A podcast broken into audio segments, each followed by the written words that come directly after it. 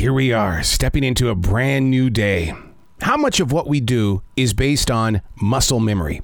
My master in martial arts didn't believe in such a theory, this thing called muscle memory.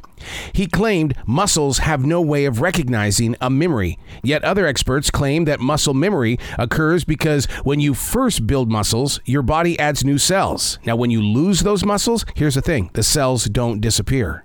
But wait, we're using the term muscle memory in a wrong way then.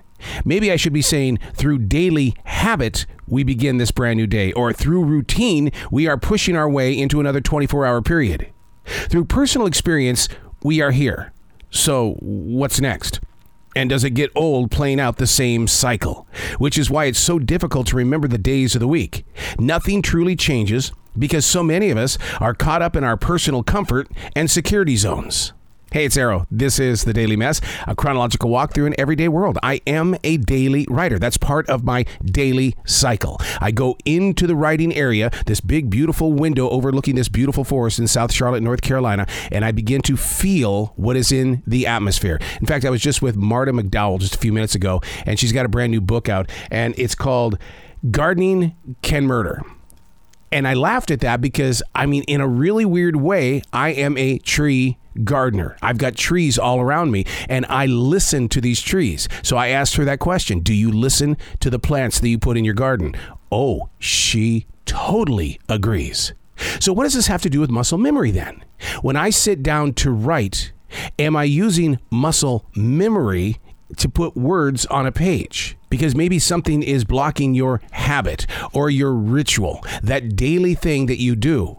When you know inside your heart that writing is that moment that will help bring peace to your traveling soul. This is the Daily Mess. Locating that place when your entire body is consumed by peace. Ooh, can you imagine? Can you imagine going back to that place all the time? That moment where peace just consumes your body. The sad news is it doesn't last very long maybe a few seconds or so. And the reason why is because the rest of you begins to catch up. It starts thinking about all the things that bring on the weight of the world, that thinking process of yours, which gets in the way of your emotions by way of giving yourself permission to process the outside world. The mind, the body, and the soul, it has to prepare for the world at war robbery, murder, workplace abuse. Suddenly, that place of peace has been consumed by the strength of fear, doubt, shame, guilt. How do we get back to that moment of peace?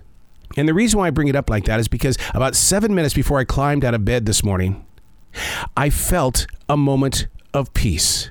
My face buried in that pillow, a blanket over my body, 42 degrees outside. I felt something that I can say was peace. And it lasted just a couple of seconds. That was it. Because then I started worrying about the rest of the world what happened in Russia, what's going on in Israel, what is going on with businesses these days. Will we make it through another financial crunch? How do we get back to that peace? You know, they say that about the mother's womb. It's impossible unless you're able to meditate and or escape reality through the concentration and patience that writing or something that gives you a place of peace is presented. But do you allow yourself to step in there while ignoring the rest of the planet? That's not being selfish. What that is, is that's giving you the moment of self love. You've got to be able to have that strength to say, the rest of the world can wait. I ain't going to be here forever. Therefore, I need to take care of this shell that I am right now and give it a place of peace. One thing I've learned about meditation is that it's extremely difficult because you can't turn off the outside world. Being in that moment of you, just you. No digital devices on, maybe the window open, a light breeze coming through, maybe a blanket over you with your face planted in a pillow. Just you. And that would be a tough question, too. Do I always have to find my peace while I'm in bed? No. There are many times when I am in public, I've got people all around me, that I go into that moment of peace. And the way you do it is you listen to the way you're breathing. You feel your body take in that air. And you can literally, with patience and time, feel that air move through you. It sounds quacky, doesn't it? But when you find that path of peace, the world can be going to hell. It doesn't matter because you are with you. I'm Arroe, and that's the Daily Mess.